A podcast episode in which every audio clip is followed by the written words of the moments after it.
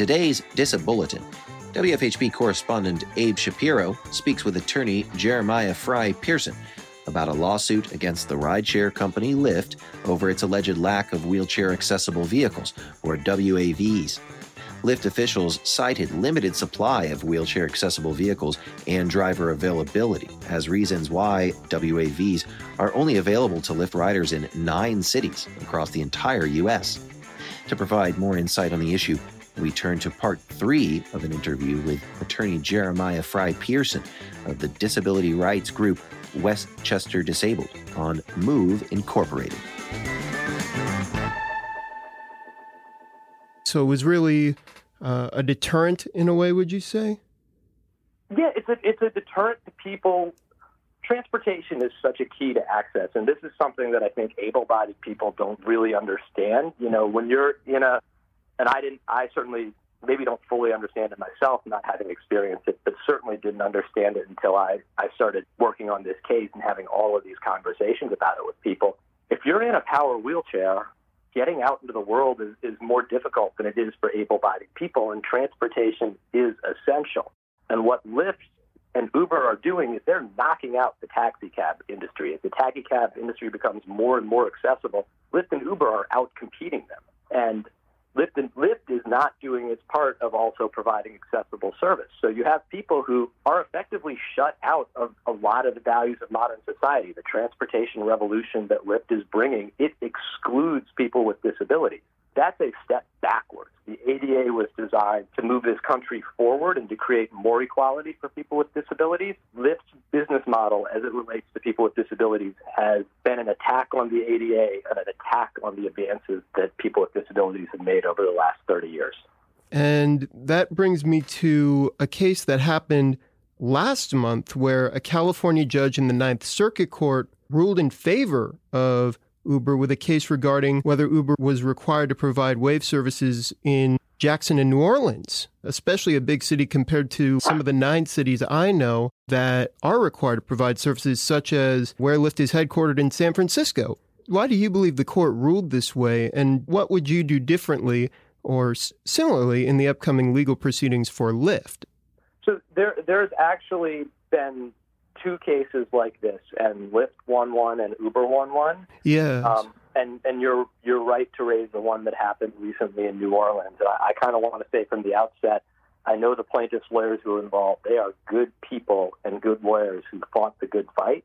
Lyft lawyers are tremendous lawyers, and I think Lyft has also benefited, and Uber has benefited by having these cases litigated in San Francisco, which is Lyft's hometown. And because of that, there have been factual findings by the judges that are just wrong.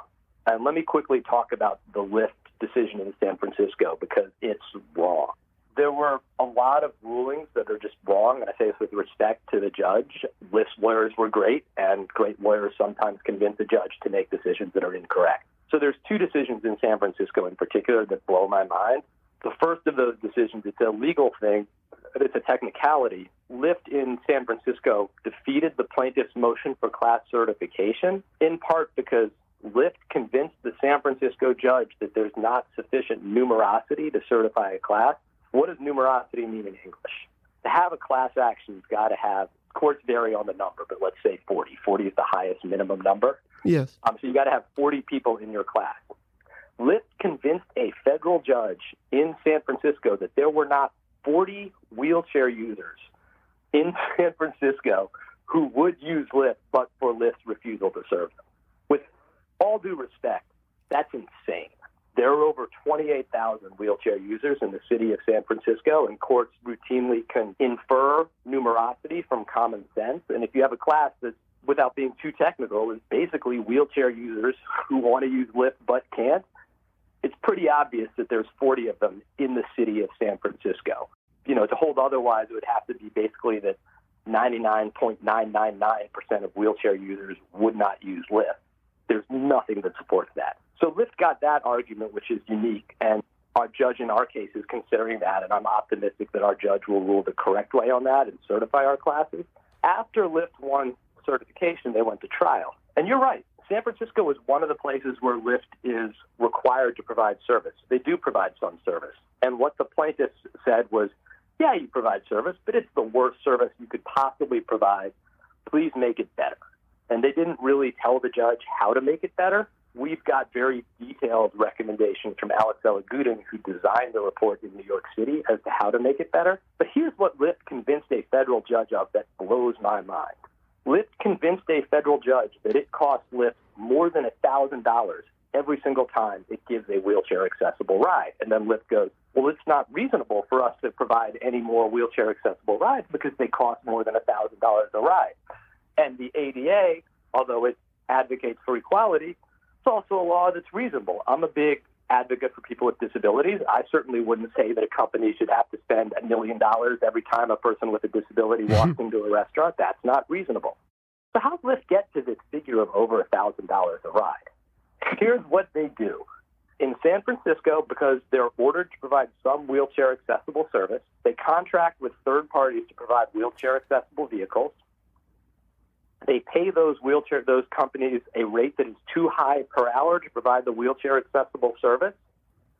They don't allow for cross dispatching, which is what most companies have. All New York City cabs are, which is they let an accessible vehicle serve able bodied people and people with disabilities. So those cars that they're paying too much money an hour for, they can only take people with wheelchairs, which we think is stupid and it's bad business.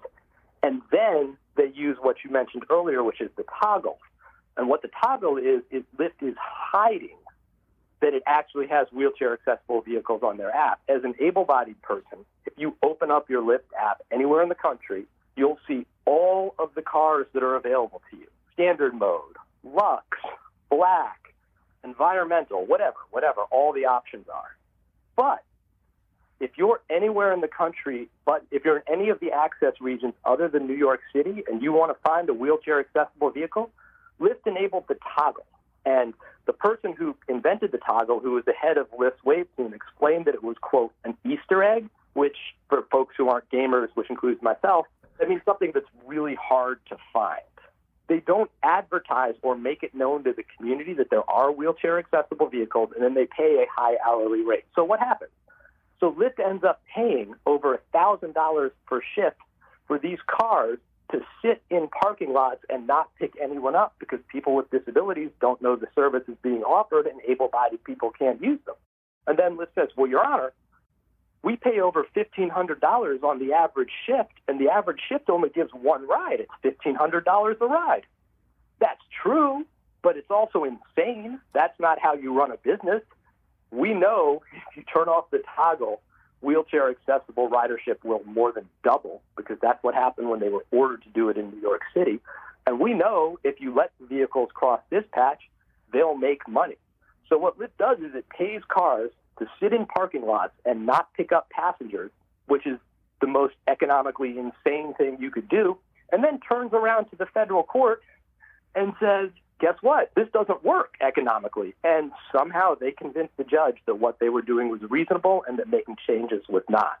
Um, just one other minor thing about the San Francisco litigation Lyft has never advertised its wheelchair accessibility programs except twice once when the New York City TLC made them do it, and the second time in San Francisco, which they just happened to do out of the goodness of their heart right before their case went to trial. Now you're you're probably wondering what their advertisement was. They mailed coupons to random people, and I don't think I'm allowed to say the number of coupons that were accepted. Oh no, of course, yeah. You can count that number on all of your fingers and toes. That is not what an advertising program is.